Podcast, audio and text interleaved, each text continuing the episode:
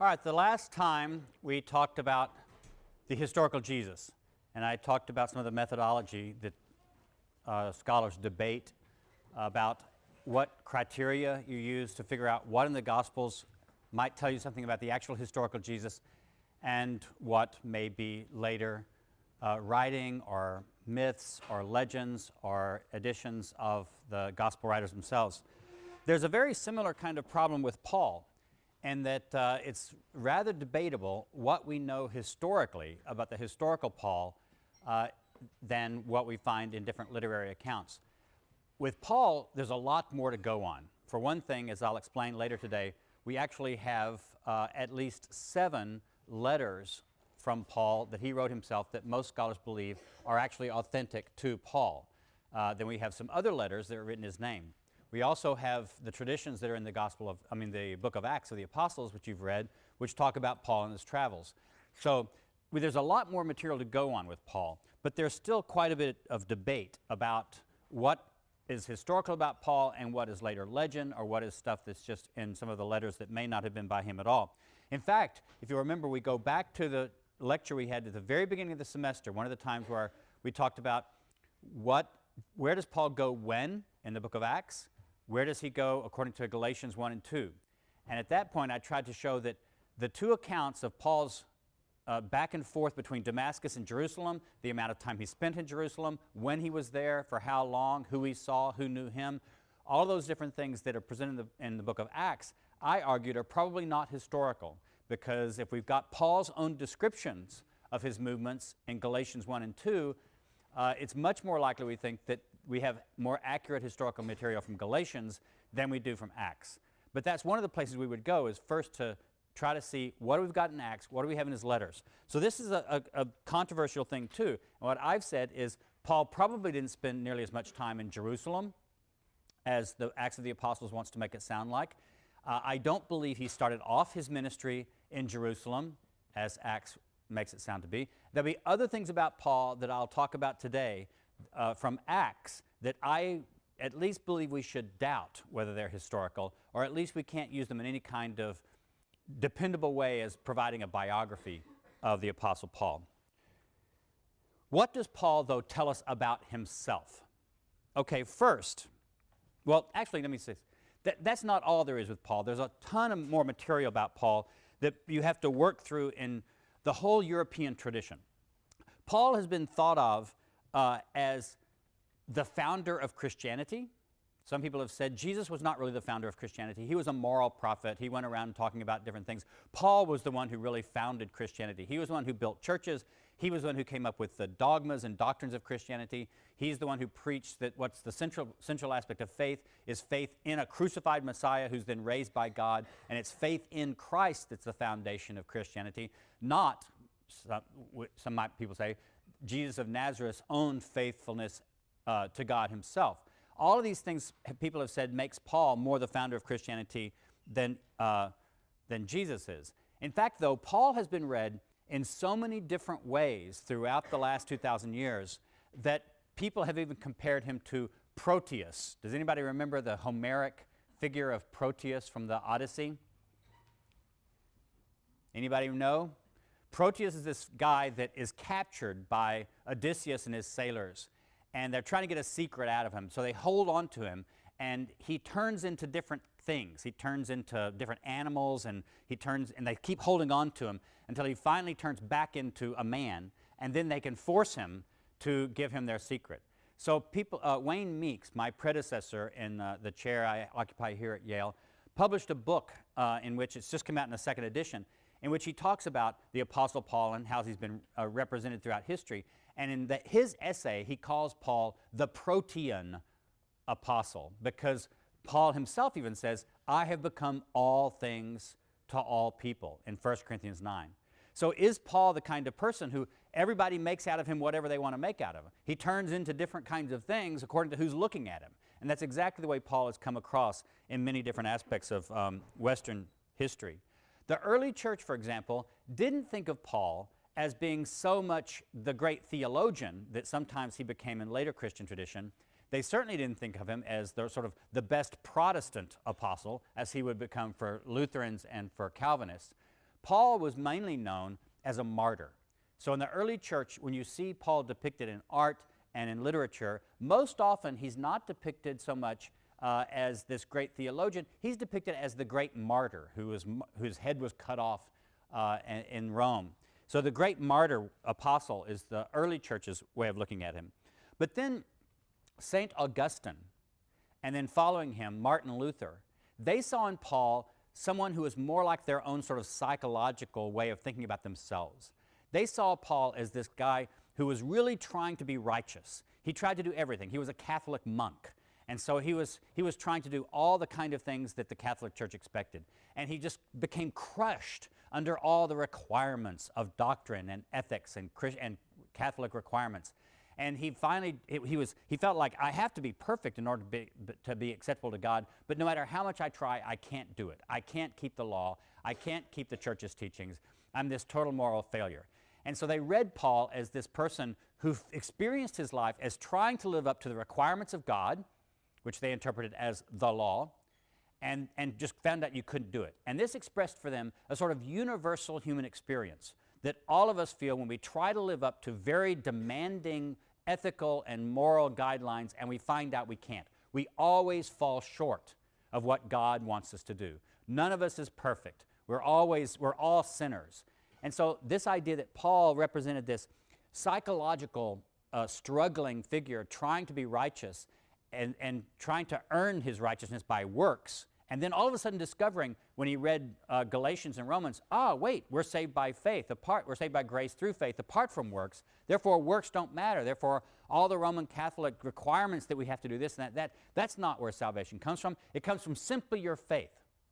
So this Paul then became the Paul, not the ancient you know, Christian martyr apostle so much, but the Paul of the psychological discovery that true gospel is you're saved by grace through faith it's nothing you can do, and therefore works of the law don't matter with you and God. So the great Lutheran Protestant Paul then becomes invented as this man who had this psychological struggle, and through this psychological struggle, broke out through that into this uh, discovery of grace, the grace of God. So that became this anguished, guilt ridden Paul who discovers grace, and that's been one of the, the, the main figure of Paul that you get in Protestantism ever since Martin Luther and John Calvin. And as I said, there are other people, in, even in the modern, the 19th and 20th century, who became more interested in history, and they noticed that Paul, the, Paul's letters don't sound like what you get from Jesus in the Gospels. They just sound like different kinds of stuff. Jesus was preaching the kingdom of God was going to come. Paul preaches Jesus as the king, Jesus as the Messiah. In fact, people said the message of Jesus was about God and the kingdom. By the time you get to Paul, Paul's message is about Jesus himself. So, this shift of the proclaimer, Jesus, becoming the proclaimed in Paul, that is, Jesus being proclaimed by Paul, is one of the shifts that historians notice in the 19th, 20th century. So, all of this stuff sort of are different ways of figuring Paul in history. Um, in fact, one of the ways that people talked about this was Paul was actually the corrupter of the noble, pristine religion of Jesus.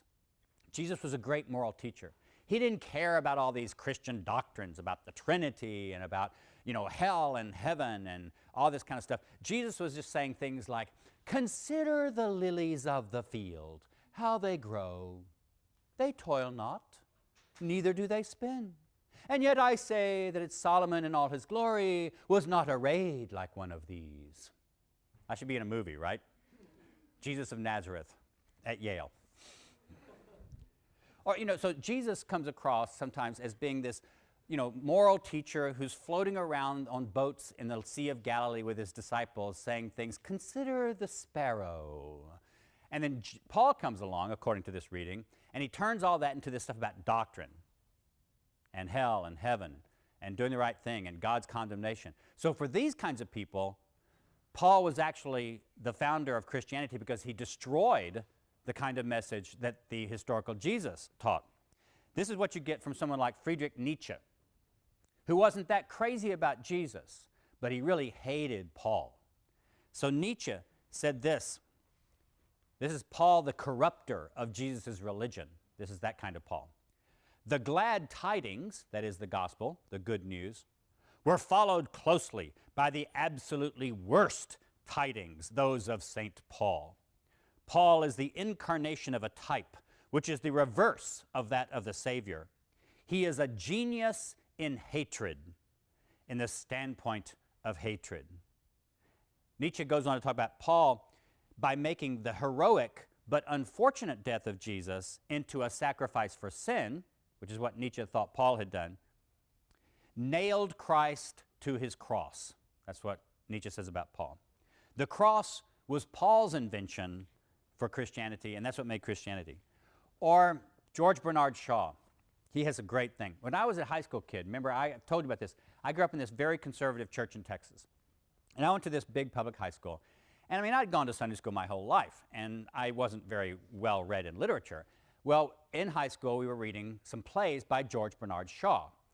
And we were assigned, I think, mainly the play. Uh, and I was flipping through a bunch of George Bernard Shaw, and I came across Androcles and the Lion, I think was the name of the play. You know, about the Androcles is the young man who finds the lion with a thorn in his paw. He pulls the thorn out of the lion's paw, and then the lion's very grateful. And then years, years, years later, Androcles becomes a Christian, and he's thrown into the into the lion into the lions in the Roman Colosseum. And it just so happens that the lion whose thaw, whose paw he cured is the one who's supposed to eat him. And of course, the lion comes up and recognizes him and licks him and saves him. And so Androcles and the lion is this story about you know the Christian martyr who's saved by the lion. Well, that's the play, but Shaw always appended these wonderful introductions to his plays and sometimes the introductions are more interesting than the plays themselves, because this is where Shaw, who is a wonderful atheist in the beginning of the 20th century, where he just lets loose. And he just slams all kinds of political stuff, but a lot of religion. He just really doesn't like religion. So he, in his, uh, I remember coming across this in the library or something, and here I was this pious little, you know, Protestant boy growing up in my conservative little church, and here was this guy, very, very smart, in this introduction to Androcles and the Lion, explaining to me how bad Christianity was really and how Paul had screwed the whole thing up. It was kind of blew my mind. You know, it's like, took me days to get over this. But George Bernard Shaw said this about Paul No sooner had Jesus knocked over the dragon of superstition than Paul boldly set it up on its legs again in the name of Jesus. So Paul's the one who makes Jesus' movement superstitious. Or here he said this also Paul is the true head and founder of our Reformed church, as Peter is of the Roman church. The followers of, of Paul and Peter made Christendom, while the Nazarenes were wiped out. So the religion of Jesus, according to Shaw, disappeared from the earth, and all that we were left with is this shell called Christendom. So all those things are Paul. So we're going to talk about, uh, for the next few days, we're going to talk about Paul, both the authentic letters he wrote, we're going to try to figure out who he was. And then we're going to talk about how he was depicted by his own followers in the Bible and then by some of his followers outside of the Bible. What does Paul tell us about himself? There are some important things, but there are just a couple of details. One, in Philippians 3 5 through 6, so Philippians 3 5 and 6, Paul tells us that he was of the tribe of Benjamin, so he even knows his tribal identity, identity as a Jew. He was a Pharisee. Now that surprises some people. In fact, Paul doesn't ever say, I used to be a Pharisee, but I'm no longer. He basically just calls himself a Pharisee. In fact, Paul's the one Pharisee from pre 70 uh, Judaism that we know much about at all. We don't know, a lot of the rabbis, uh, the Pharisees appear in rabbinic documents, but those come from hundreds of years later. Paul's one person who calls himself a Pharisee and whose writings we actually possess. So Paul calls himself a Pharisee. He says that he was a persecutor of the church before he became a follower of Jesus, and he implies that this was out of zeal for the law. So Paul started off as a very law abiding, in fact, zealous for the law Jew, even to the point of being a Pharisee. And he says in Philippians that he was righteous under the law. Now, this is one of the reasons that scholars in the last part of the 20th century started questioning this more Lutheran idea that Paul came to his knowledge of grace because he felt like he couldn't keep the law. I've tried to keep the law, I just can't keep the law. I've tried, I just can't do it. Well, he tells us in Philippians that he actually was pretty righteous with the law. So maybe Paul didn't have such a problem with the law after all for that reason. Those are things he tells us in Philippians.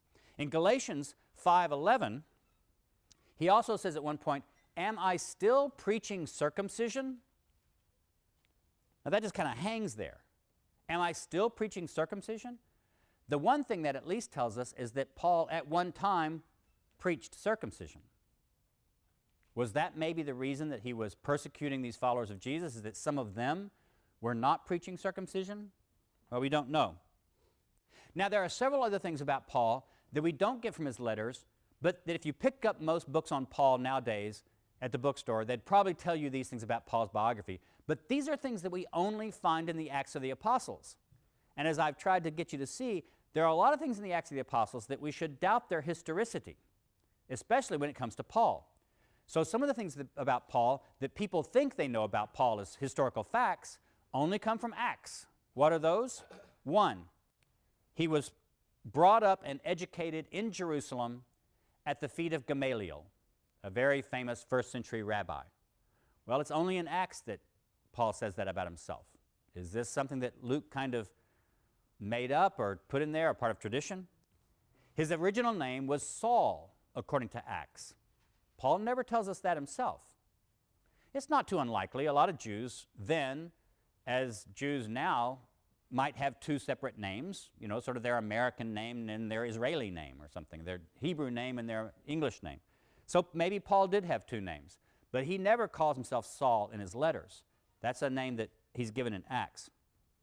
He also says in Acts that he's a Roman citizen and that he was born a Roman citizen. That's a pretty impressive thing for a Jew in the eastern part of the Mediterranean to be a Roman citizen. In, in the first part of the first century, that would have been fairly unusual. But Paul claims that in Acts, but only in Acts. In Acts, Paul is, is portrayed as speaking Hebrew fluently. He get, gets up in Jerusalem and gives whole long speeches in Hebrew. It may mean Aramaic, but sometimes in ancient Greek texts they'll say Hebrew, and what we think they probably were talking was Aramaic, which is kind of a dialogue of, uh, dialect of Hebrew and Syriac. So, but Paul seems to be speaking Hebrew in Acts. Paul never in his letters gives us any indication that he spoke Hebrew. So, did he speak Hebrew? He seemed, I would say Greek at least seems to be his first language, and we don't have any direct indication that he spoke Hebrew.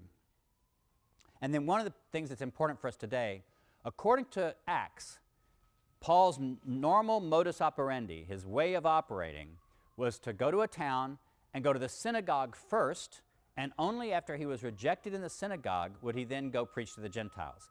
Do you remember this goes along with that Acts theme that we talked about? To the Jew first, and then to the Greeks. So look with me, because we're going to talk about 1 Thessalonians in a bit. Acts 17 gives the account of when Paul first went to Thessalonica, at least according to Acts. Now, Thessalonica is an important Roman city on, in, the, in Macedonia, that is the home area of Alexander the Great and Philip his father, which is now considered by the Romans sort of proud of mainly sort of the area that's ruled also with Achaia or Greece. It's a Greek speaking area, but Thessalonica is a Roman kind of city. It's, it's Romanized to some extent. It's right on a major highway running east to west, so it's an important place. And here's the way Acts describes Paul's getting to Thessalonica. Now, what I'm going to do is I'm going to read this carefully because we're going to then go to 1 Thessalonians and say, can we confirm any of the Acts material from Paul's own description about what happened in Thessalonica? After Paul and Silas, this is Acts 17:1, had passed through Amphipolis and Apollonia, they came to Thessalonica, where there was a synagogue of the Jews. And Paul went in, as was his custom, and on three Sabbath days argued with them from the Scriptures, explaining and proving that it was necessary for the Messiah to suffer and to rise from the dead, and saying, This is the Messiah, the Christ, Jesus, whom I am proclaiming to you. Some of them were persuaded and joined Paul and Silas, as did a great many of the devout Greeks, and not a few leading women. Luke likes that phrase, in case you, if you read, these are kind of, he, he likes to say that a few leading women also were converted in different places. It's more than one place he does this. But the Jews, ah, we see that turn that we've often seen in Acts. The Jews became jealous, and with the help of some ruffians in the marketplaces, they formed a mob and set the city in an uproar. While they were searching for Paul and Silas to bring them out to the assembly, they attacked Jason's house. When they could not find them, they dragged Jason and some believers before the city authorities, shouting, These people who have been turning the world upside down have come here also, and Jason has entertained them as guests. They are all acting contrary to the decrees of the emperor, saying that there is another king named Jesus. The people and the city officials were disturbed when they heard this, and after they had taken bail from Jason and the others, they let them go. That very night, the believers sent Paul and Silas off to Berea, and when they arrived, they went to the Jewish synagogue. So they're arrested, they have to post bail, and then during the night, they send them off, get them out of town, and they go to Berea. And again, Paul and Silas go first to the synagogue. That's the account uh, from Acts. Now let's look, though, at 1 Thessalonians, and let's compare a few things here.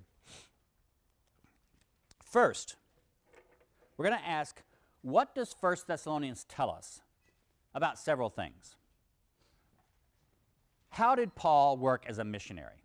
How did he do this? He was going around trying to convince Gentiles to accept that Jesus of Nazareth, this guy they had never heard of before, who had been executed by the Romans way off in a corner of the world in Jerusalem, that this guy was not only the new king of the Jews, he had been raised from the dead and made king of the Jews, but that now he was going to be king of the whole world, and that even Gentiles should be loyal to him, and they should all become loyal to the God of Israel, precisely because the God of Israel had raised this Jesus guy from the dead and therefore he demanded faith and adherence and worship from all the world, even Gentiles.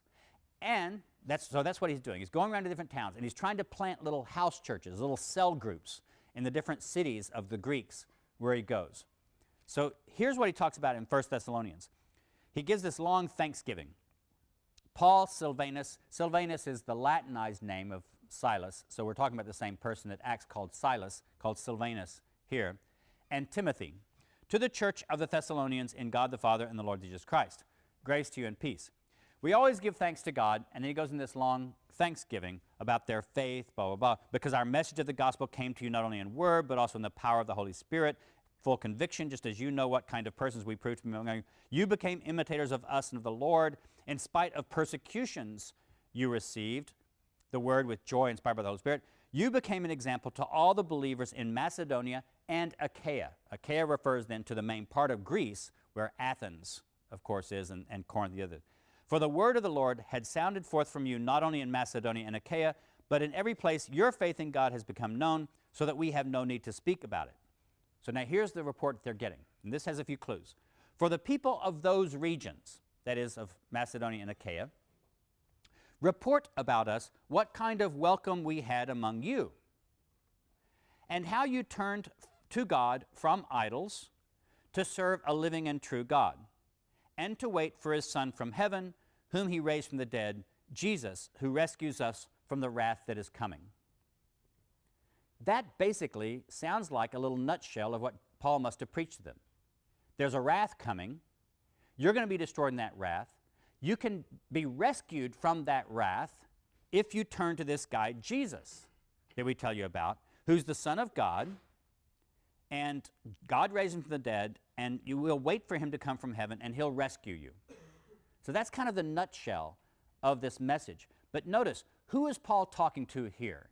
What kind of people were they before they became followers of Jesus? Were they Jews? Is Paul talking to Jews? This is not a trick question. It's right there in front of you.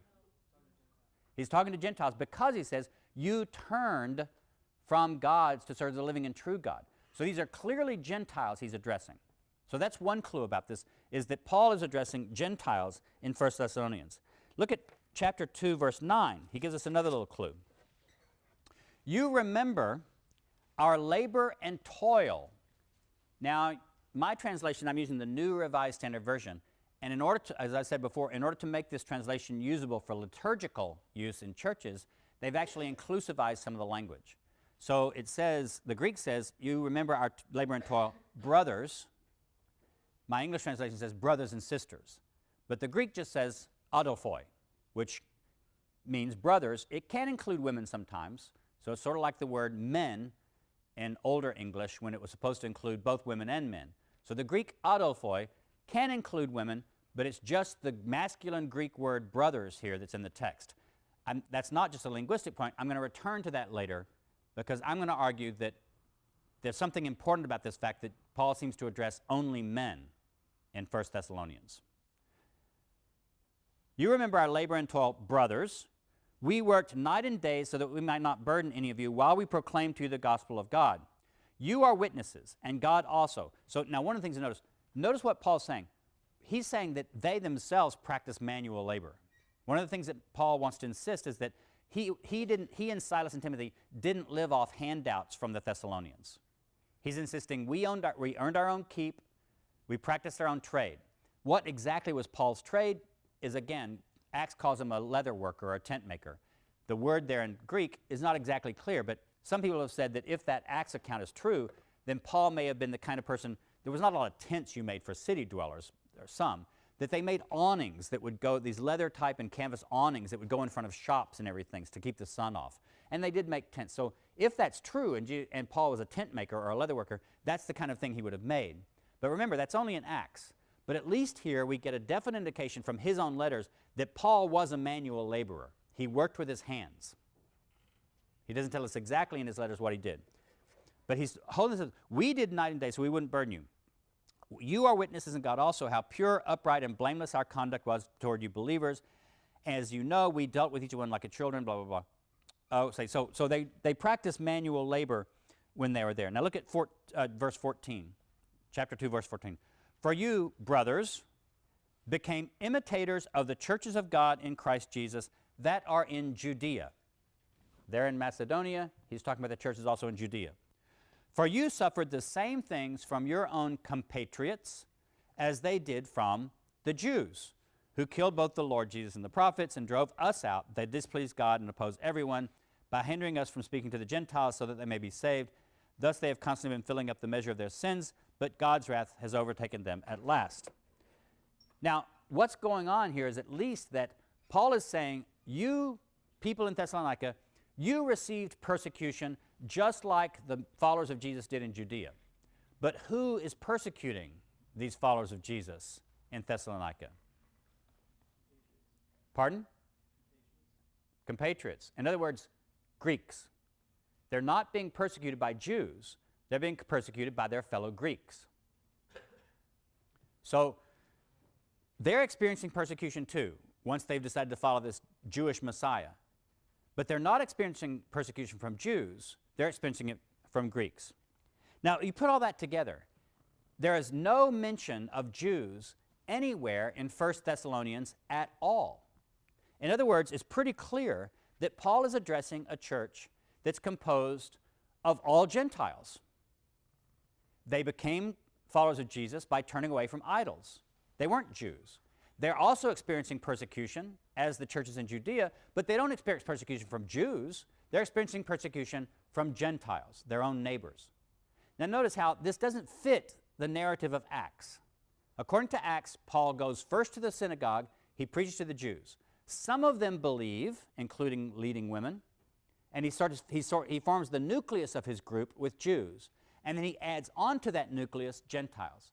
That doesn't seem to fit 1 Thessalonians, where there's no Jews mentioned at all. The only people he addresses are Gentiles, and he says they were persecuted not by Jews, as is the case in Acts, but by Gentiles. So again, Paul's letters seem to provide a somewhat different picture than we got in Acts. And it's easy to see how Acts told the story the way it did. Remember, over and over, the Acts of the Apostles presents Paul in the same pattern. All the people in Acts go to the Jews first, they preach in synagogues first, city after city. They're rejected by the Jews, or at least by most of them, and then they go to the Gentiles later. So it's schematic in Acts in 1 Thessalonians, we don't have a schematic history. We probably have a much better idea of what actually happened, which is that Paul founded this church with Gentile believers, and when they experienced persecution, it wasn't from the Romans and it wasn't from Jews, it was from their neighbors. So that we're going to come back to 1 Thessalonians, but that's just basically to set up that when we look at what's going on in, in Thessalonica, we need to look at 1 Thessalonians and not depend upon Acts again to tell us the story. Any question about that before I go on? Okay, other things about Paul. Paul has this many letters in the New Testament. As you've been reading in your textbook, you've already noticed that Bart Ehrman talks about the undisputed letters. This just means these are the letters that almost all scholars will agree Paul wrote. The disputed letters, that is, the letters that scholars disagree about. And then there are three letters that most scholars are agreed are not by Paul. So the undisputed letters are Romans, 1st and 2nd Corinthians, Galatians, Philippians, 1st Thessalonians, and Philemon. Most of us reject as being by uh, a later disciple of Paul, maybe even written in the second century. Some people believe these are decades after Paul's death that these letters were written. Uh, 1st and 2nd Timothy and Titus. We also call these the pastoral epistles because they show Paul trying to teach Timothy and Titus how to be good pastors of a church. It's Paul giving instruction, so called Paul, giving instruction to pastors of the church. Now, these letters there's a lot more debate about. I would say that I've ranked them here according to how, how likely some scholars believe they may have been written by Paul. More scholars will take Second Thessalonians as being by Paul. A lot of us doubt it. A few fewer scholars will take Colossians as being by Paul, with more doubt on that. And then Ephesians is a letter, is a different letter written by a different person, which used Colossians as a model. And more people believe that Ephesians is not by Paul. So in a rank of descending uh, probability, Second Thessalonians, Colossians, and Ephesians are doubted as being truly by the Apostle Paul.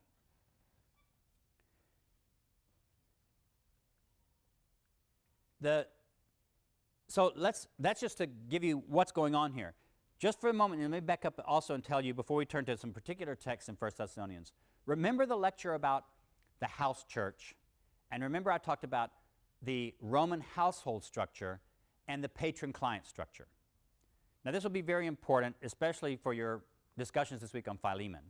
Remember that the Roman household is a pyramid kind of structure with the paterfamilias, the Roman head of the household, at the top, and that person's uh, sons and daughters being next in the level, the person's slaves in the household being at the very bottom level.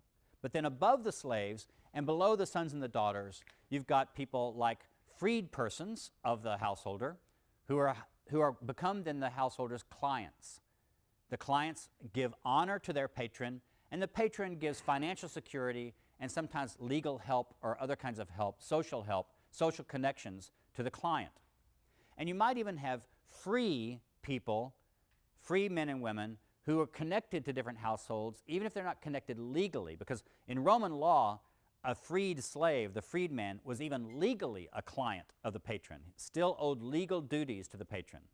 So it wasn't like the person who was freed became entirely free and, and footloose and happy uh, away from the household. They still had connections, both legal connections. But apart from the legal requirements, you would have even other non legal clients become like clients of a household. That's, we're going to see how different church, house churches start constructing themselves. Paul in his letters will repeatedly then address certain people by name and greet them, and he'll say, and the church that meets in your house or in their house. That's setting up uh, that idea that the people he's named are kind of considered the patrons, the paterfamilia of the house church. And then the house church has this patron client structure. So keep that in mind when what we uh, talk about this. So let's, let's back up again and say now, so what did Paul teach to the Thessalonians? First, he taught them mainly to turn from idol worship and polytheism.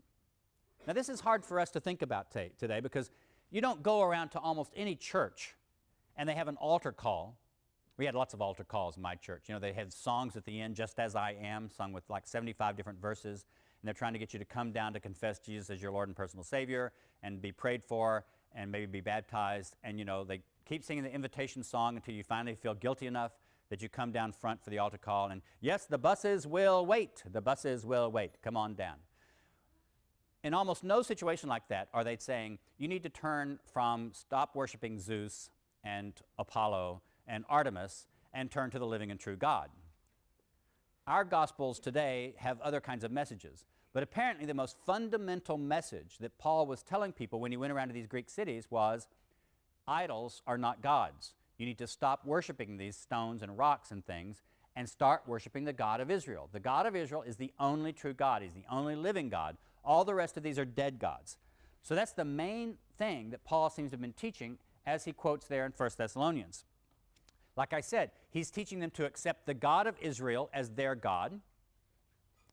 He's teaching them to accept the kingship of Jesus Christ as God's Son and the Jewish Messiah, to await the salvation of Jesus to come from heaven in the near future. So, yes, Jesus is going to swoop down from heaven, and Paul expecting this very soon, and then to avoid certain Gentile behaviors. And he kind of will list sometimes things he calls Gentile behaviors. One of the most important of those Gentile behaviors was sexual immorality, or in the Greek, simply the word porneia, where we get the word pornography. This is very difficult to translate into English because it could be used in Greek simply for sexual intercourse. A porne also was used for a prostitute, but it, but it didn't mean necessarily someone who sold. A porne just was a sex person, a sex woman or a sex man. So porne, porneia meant really basically just sex. But Jew, to Jews at the time, it came to represent every aspect of sexuality that they believed were wrong and that only Gentiles did. But they included a lot of things in this. So Adultery would be included in porneia. All kinds of having sex out, uh, with anybody else but your married partner would be considered porneia. Uh, masturbation be, could be considered porneia. Homosexuality could be considered porneia. Uh, having the woman on top with a man could be considered porneia. If the woman uses a dildo or something to penetrate the man, that could also be porneia. Any kind of oral sex, whether it was homosexual or heterosexual, any oral sex was considered porneia by the Jews. So porneia was just any list of things that Jews believed shouldn't be done and that Gentiles typically did. And that's one thing Paul is very much against. And he talks about that in one place. Look in 1 Thessalonians 4. Now remember, he's addressing here men who used to be Greeks and who, thought, who probably thought nothing at all about having sex with lots of different people. I mean, you know, the Greeks didn't seem to have many, of course, women weren't supposed to have sex with women because the woman was the possession of the man. But they didn't care about men having sex with prostitutes or other men or other women. You know, there was no danger in that. So he's talking to people who this was their idea of sex, was that it's not that big a deal. 4 1. Finally, brothers, and he's not saying sisters here, the word is brothers, and you'll see why as he goes on. We ask and urge you in the Lord Jesus that as you learn from us how you ought to live and to please God, as you are doing, we, you do so more and more. For you know what instructions we gave you through the Lord Jesus. For this is the will of God, your sanctification, that you abstain from porneia. It's translated in your text maybe as fornication. It just means any kind of immoral sex. That each of you know how to control your own vessel, is the actual Greek. It may be translated as body, but it means vessel. So there's a debate among scholars is this talking about control your own body as a man or to control your woman, who's the vessel for your sexual over, overflow. In holiness and honor, not with lustful passion, not with desire, like the Gentiles who do not know God. See, desire, sexual desire and passion are linked in Paul's mind only to the Gentile world, not the body of Christ. That no one wrong or exploit a brother in this matter, or a sister is not in the text. You don't exploit your brother. And the reason that makes a difference is ancient people never thought about defrauding a woman by having sex with her husband. They just didn't think that way. But because the woman was the receptacle for the sexuality of the man, and she was polluted by having sex with any man except her husband, to have sex with another man's woman was depriving that man of his property rights. So it made no sense to talk about defrauding the woman here, the sister. It made perfect sense in Paul's mind to talk about defrauding the brother. Because the Lord is avenging all these things. For God did not call you to impurity but holiness. Therefore, whoever rejects this rejects not human authority but God who gives us the Holy Spirit. Notice what Paul's doing. Paul, just like almost anybody else of his society, he's talking to men here. And he says, You guys, now you're in this new church, this new community. This is different from the way you used to live. So, you guys have your own mate and do what you need to do with her. You know, just control yourself, do what you need to do with her. Don't go after the woman of your Christian brother. Why? Notice he says nothing about any concern for the woman. There's, he, he, at least in this text, he shows no concerns for the woman's interest. What he says is if you have sex with another man's woman, you will be defrauding your brother. You're robbing your brother of his right. So that shows this very uh, traditional Jewish sense about porneia, sexuality, that Paul is expressing. And you can see why he needs to say this because he's addressing this group of guys who had all been Greeks.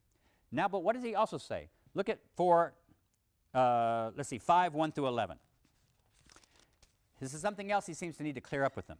Concerning the times and seasons, brothers and sisters, you do not need to have anything written to you, for you yourselves know very well that the day of the Lord will come like a thief in the night, when they say there is peace and security, then sudden destruction will come upon them. As labor pains come upon a pregnant woman, there will be no escape. He's talking about that Jesus coming on the clouds of heaven now. He's getting to what he, he, just, he alluded to it the first. Now he's telling you how it's going to happen. This is how it's going to happen. And he, he's telling them, you don't need to be, he's, he's reminding us of this, right? He's, he's already said, you don't need to be told this. I'm reminding of stuff you already know. So this is stuff he's told them. But you, beloved, are not in darkness for that day to surprise you like a thief. You are all children of light and children of the day. We are not of the night as of darkness, so let us not fall asleep as other do, others do, but let us keep awake and be sober. For those who sleep, sleep at night.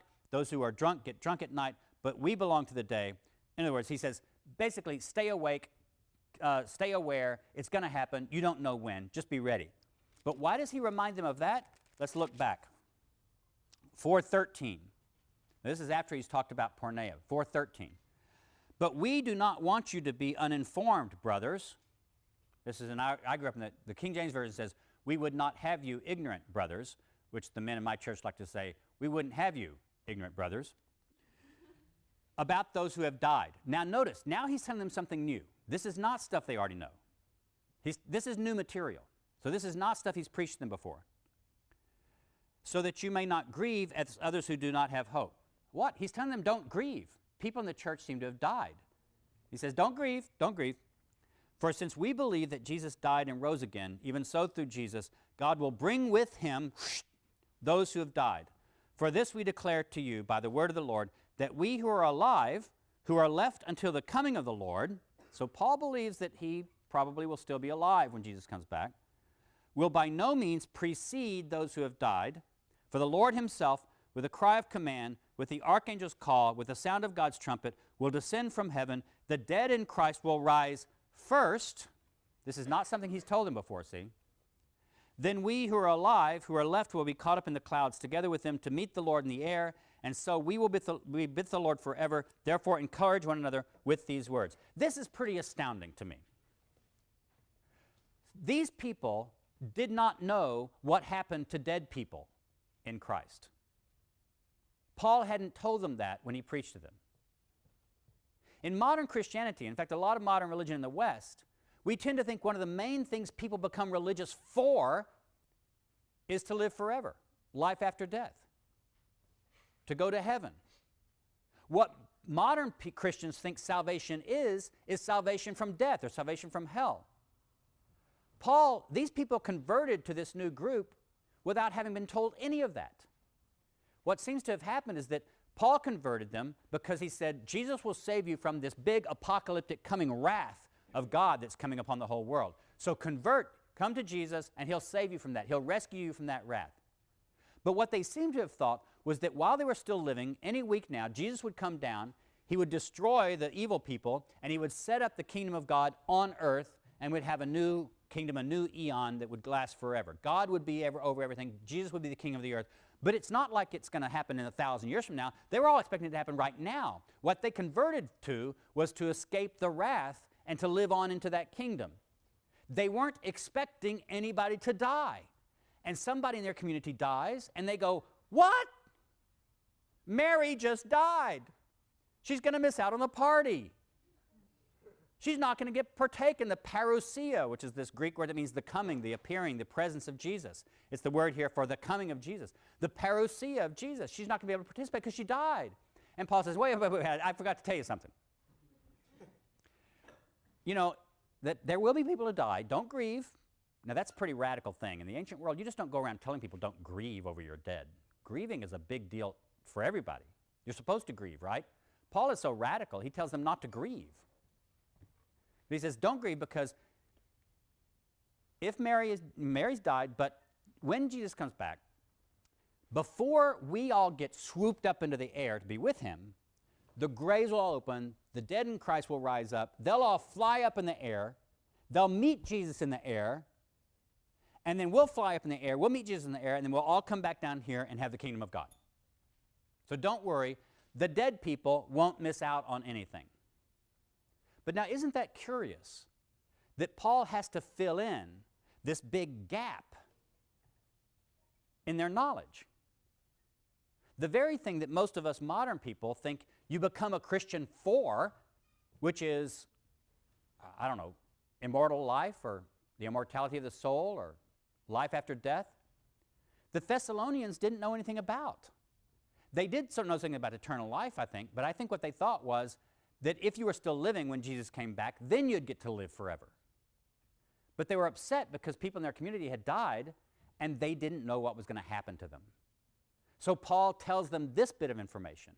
In other words, what Paul had first told them was what would happen to them, to, to them when Jesus came back. They would be saved from the wrath of God.